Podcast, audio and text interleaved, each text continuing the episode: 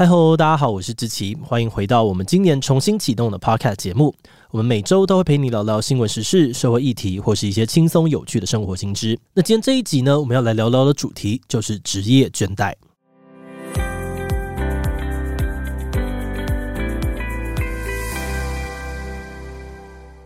对不少人来说，工作的唯一意义就是为了赚一份能够养活自己的薪水。为了要吃饭、搭车、缴房租，所以大家只好乖乖的当社畜，贡献自己大部分的精力跟时间。也因为被逼去工作，所以大家很常会觉得说：“天哪，真的好不想上班！我那么可爱，为什么要上班？阿姨，我不想要努力了。”等等等等的。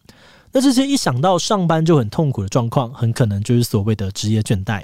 那职业倦怠这个词哦，大家应该多少都有听过。不过，大家对于这个词的理解，可能就是烂草莓啊、懒惰啊、抗压性低之类的。但是近年来哦，随着心理健康的议题越来越受到重视，在二零一九年的时候，WHO 就把职业倦怠这个状况纳入了新版的国际疾病分类标准的里面当中。而这个新版的标准呢，也会从今年，也就是二零二二年一月一日开始正式生效。这是代表说，WHO 认为职业倦怠是一种疾病吗？职业倦怠有哪些症状啊？如果我觉得自己有职业倦怠，那可以跟老板请病假吗？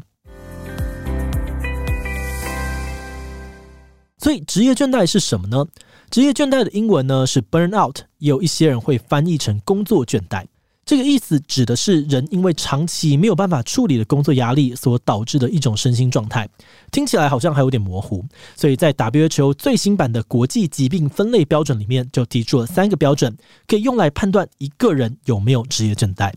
第一个是当事人常常觉得自己能量消耗很快，动不动就觉得很累；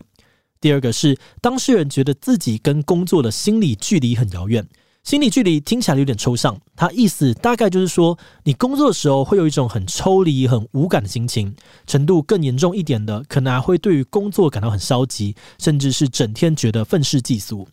而第三个标准就是工作的专业效能下降，可能是你原本的专业能力没有办法正常的发挥，或是工作效率变得很差等等。刚刚提到这三种状况，如果你发现自己中了一两个，那可能还可以不用太担心。但如果三个状况全部同时出现，那就很有可能是职业倦怠的状况了。诶，所以这代表说我生病了吗？等等，先不要太紧张哦。虽然我们提到说职业倦怠被 WHO 归类到国际疾病的分类标准里面，但其实它并不是一种疾病。在二零一九年 WHO 公布这个新版的标准时候呢，确实有很多的媒体都在疯狂的报说 WHO 认证职业倦怠是疾病。但 WHO 也马上的赶紧发布声明稿，告诉大家，我们并没有说职业倦怠是一种病，因为在这个分类里面，职业倦怠其实属于会影响身心健康，或者是会让人不舒服，想要看医生寻求医疗协助的状态而已，不是疾病。不过，这也不代表说我们可以完全不管职业倦怠，因为如果你遇到了职业倦怠却没有特别留意自己的状况的话，那么你的身心状况就非常有可能会进一步恶化，变成其他更严重的心理疾病。那职业倦怠会有哪些应该要注意的征兆或者是症状呢？一般来说，会出现职业倦怠的人，都是因为在很长的一段时间里面累积了太过庞大的工作压力。所以这边的关键就是长期承受跟庞大压力这两点。因为每个人遇到巨大压力的时候，最开始应该都会想要自己努力看看。试试有没有机会能够靠自己找出一点点的好成果，但有的时候你可能怎么努力、怎么尝试都没有办法达到想要的目标，或者是说，就算目标达到了，可是你的努力却一直没有受到别人的肯定。那长时间下来，这种既无力又无助的压力，可能就会让人觉得心理负担越来越大，最后甚至出现了情感枯竭、对什么都无感的状况。那到了这个时候，有的人可能就失去了对于工作的热情。每天早上起床都不想上班，人变得越来越消极，觉得反正怎么做都没有用，那还不如随便做做就算了。也有人会反过来开始怀疑自己的能力，怀疑自己是对公司没有贡献的废物。更严重一点的，甚至还会进一步否定自己整个人的存在价值。那除了上面提到这些偏向情绪和心理方面的状况，职业倦怠还会影响人身体的生理状况。因为当人长期处在压力的状态下，就很容易发生睡眠问题，像是常常失眠、晚上睡不好、早上起不来，睡眠品质变得很差。那这种经验，我想应该不少人都经历过。这样子长期睡眠不好，就可能会影响到人的身体健康，还有跟大脑的认知功能。举例来说，职业倦怠的人很可能会感觉睡再久都还是很累，身体出现一些慢性疼痛，消化系统开始变差等等的问题。而在大脑认知功能部分，职业倦怠的人还常常会有所谓的认知疲劳状况，也就是变得很难集中精神，思考速度变慢，甚至是觉得大脑运转不起来，脑袋一片空白的感觉。好的，那我们刚刚提到的是职业倦怠的人会出现的一些特征。那接下来我们要来聊聊的是什么样的人比较容易出现职业倦怠呢？根据我们看到的资料，职业倦怠其实特别容易发生在帮助别人的工作上，像是医师或者是护理师这类在医院工作的医疗人员，或者是在这个社福机构工作的社工跟学校的老师等等，这些比较常负责照顾别人的工作，都是职业倦怠的高风险族群。根据一份国外的调查哦，学校老师的职业倦怠比例呢，大约是三十 percent 左右，而医师的比例更加的夸张，竟然有六十七 percent 那么高。那这个当医师真的是很辛苦，所以 respect。好，那除了这些照顾型的工作，也有一些报道指出说，在学术界的人职业倦怠比例也非常的高。他们发现说，在整个学术界，不管是已经有教职的教授，还是还没有找到正职的大学讲师、博士后、博士生，职业倦怠的比例也都非常的高。甚至有一份科学界的调查指出，有高达三到四成的博士生都有中重度的焦虑或者是忧郁的问题。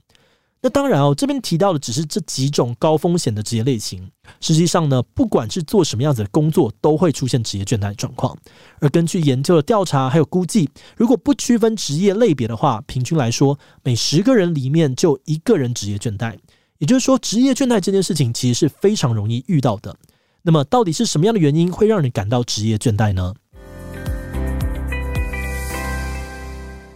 人为什么会职业倦怠？很多人在发现自己有职业倦怠的时候，第一反应可能是会觉得说：“哎，是不是我自己太烂草莓，太没有抗压性，才会觉得很不想要工作啊？还是因为我能力太差，做错了什么事情才会想要逃避工作的责任呢？”但是根据研究的结果，答案可能完全相反。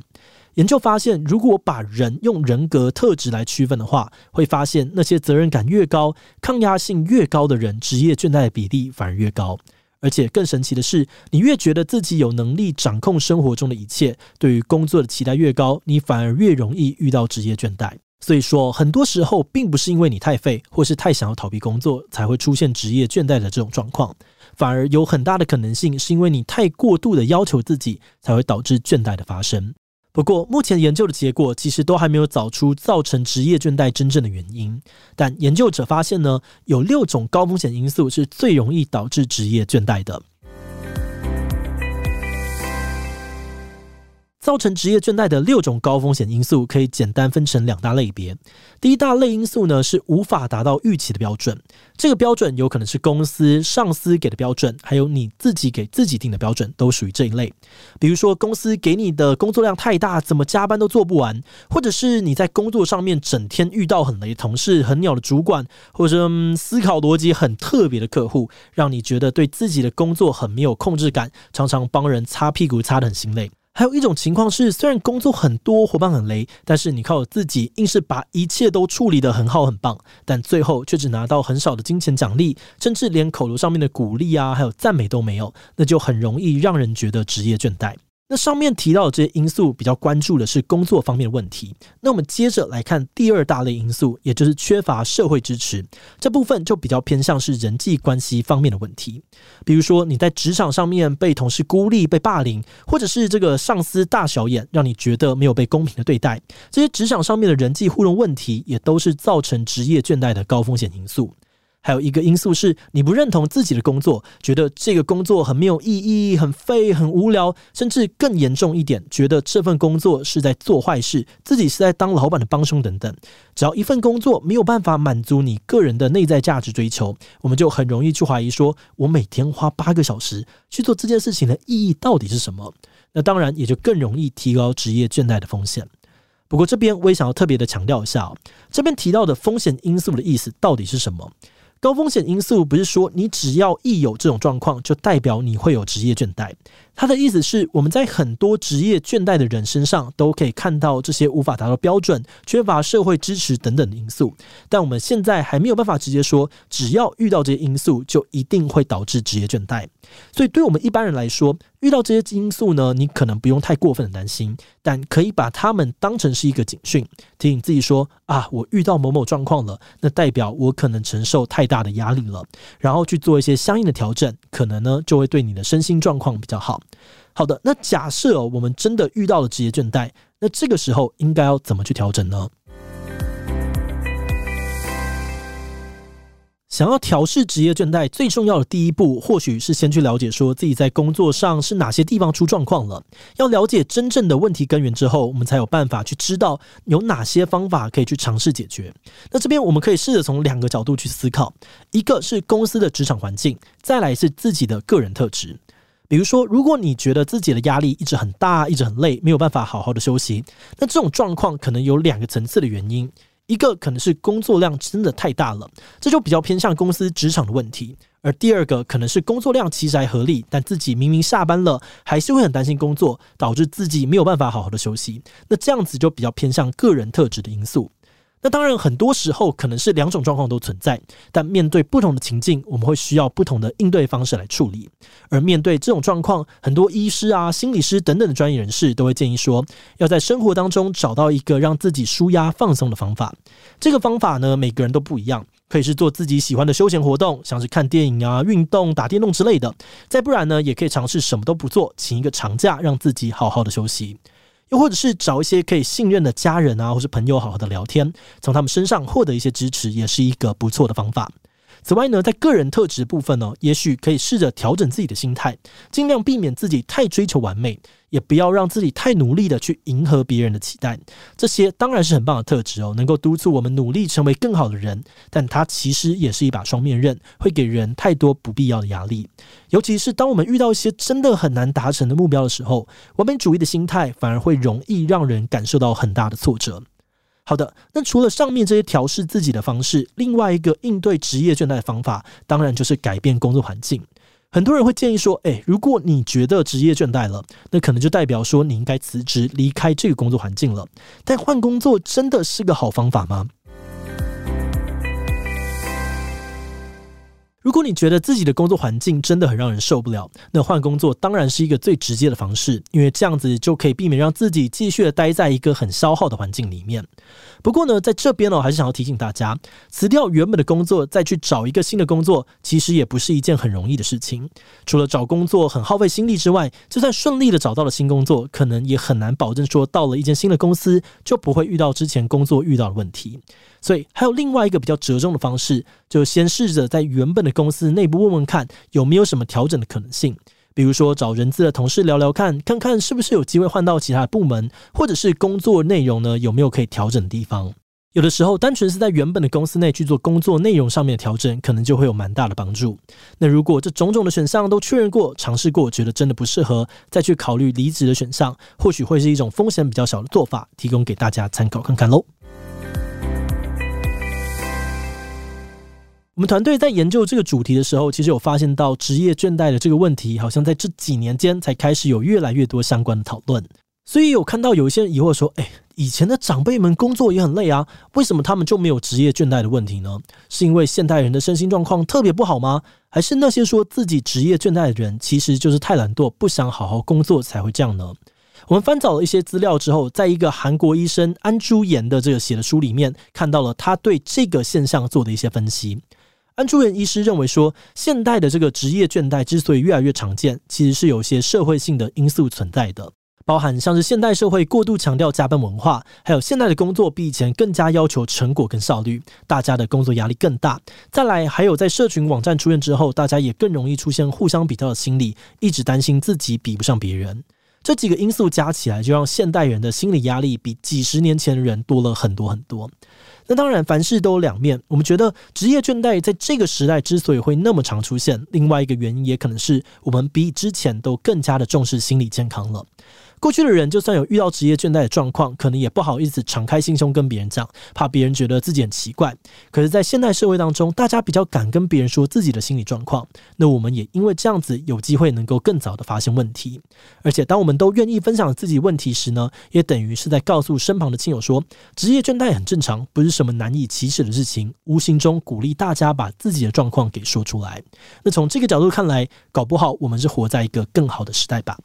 那无论你喜不喜欢自己现在的工作，记得我们前面提到的几个建议：找到适合自己的放松方法，找到社会支持，还有放下完美主义的心态，应该都会对自己的身心健康有很大的帮助哦。那今天的讨论就到这里，接下来让我们进入留言分享的部分吧。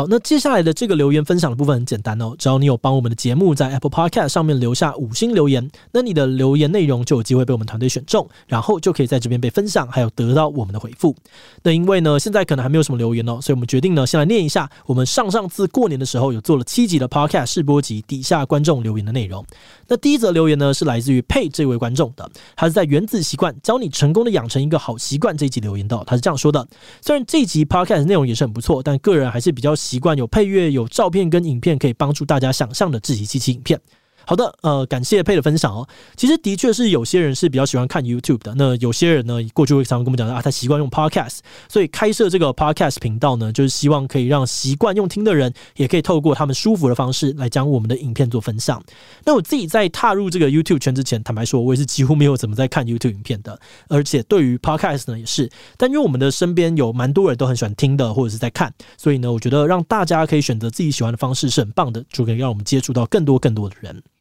好的，那第二则留言呢，是来自这个香鱼的留言哦。他是这样说的：我有边听 podcast 边做事的习惯，但最近呢，一直苦于找不到真的很 match 的节目。这集的我就觉得很适合我，在这几点上面，包含这样的话题是宅宅啊、时事啊、讨论风格跟价值观，也，不会讲出一些让我听得很皱眉的话。不过说说那集呢，我觉得有点快，容易一个晃神就错过一段内容了。好的，真的很谢谢这个香鱼的分享哦。其实我们真的也还在摸索这个 podcast 节目到底在怎么规划，因为它是跟 YouTube 不太一样的模式。那现在我们还是会先以原本自己机器频道上面的内容来转译成 podcast，然后比较多额外的部分就是用这个留言分享的东西来分享。那希望呢之后比较有经验，会开发一些专门给 podcast 的节目。而语速的部分，嗯，我就会再多留意，希望大家多多提点我，尽量的找到一个比较好的方式来跟大家讲约。毕竟我这个讲话真的是有一点点快。好，那接下来的第三个留言呢，是来自这个 Direct Home，Direct Home 应该是这样念吧？他说，我自己从上年开始呢，有在听 Podcast 习惯，所以志祺七七的 Podcast 七集都有听。他是在 Spotify 上面听的，专程来 YouTube 留言讲心得。因为我自己有在听 Podcast，所以对于这个画面上面的表现不太在意。那我自己蛮喜欢志奇访谈的那几期节目哦，尤其访问 Podcast 那三集，可能因为他们自己都在做 Podcast，所以对那个 flow 比较熟悉，所以听到舒服。志奇的声音很不错，舒服的声音，咬字也很清晰啊。因为自己是香港人，所以咬字不清楚的话呢，会听得很辛苦，这是一个很大优势。那缺点也很明显，因为没有固定的搭档，自己一个人呢很难去撑这个半小时一小时，也不能呢靠嘉宾跟你玩抛接球，所以想要长期做的话呢，真的需要一个固定搭档啊。对了，还有一个名字。那我自己对于志奇的建议是呢，可以把 Podcast 当成是自自己兴趣跟日常的分享，好像是你跟杰哥啊、佳玉他们的访谈，谈这个 ACG，你很兴奋的在分享，你开心的心情也会透过这个声音传递给观众。那也可以把这个 Podcast 当成是 YouTube 的延伸，在 YouTube 探讨的议题，可以在 Podcast 上面跟大家做更深入的探讨，或者是把探讨的东西放到 Podcast 上面。虽然这些呢，对于这个新听众比较硬，但是你有 YouTube 的基础，做 YouTube 同类的东西呢，应该会比较吸引到你 YouTube 的观众。好了，非常谢谢这个 Direct 的分享哦。找一个搭档这件事情，嗯，其实我一直都有在想啦，包包含自己七七 YouTube 频道也是，都想说我们是不是要找一个就是异性的主持人？不过也真的一直都没有找到适合的，所以嗯，我们还可能还要再缓缓吧。但是是一直有在考虑用对谈的模式来做穿插的。那其他的部分的话呢，目前我们还是一样，我们就是先用这个简单的内容直接转制，然后比较深度的或是比较个人部分，我就会都用呃这后面的 Q&A，有适合的问题我就来把它起个步，然后开始跟大家分享。好的，那今天的节目呢就到这边了。如果你对于这集讨论的职业倦怠的主题有什么想法，或者是说你有类似的经验，或者是身边的也有朋友啊、家人遇到职业倦怠的状况，或者是对我们的 Podcast 节目或者我个人有任何的疑问跟回馈，也都非常的欢迎你在 Apple Podcast 上面留下五星留言哦。好的，那今天的节目就到这边，我们就下集再见喽，拜拜。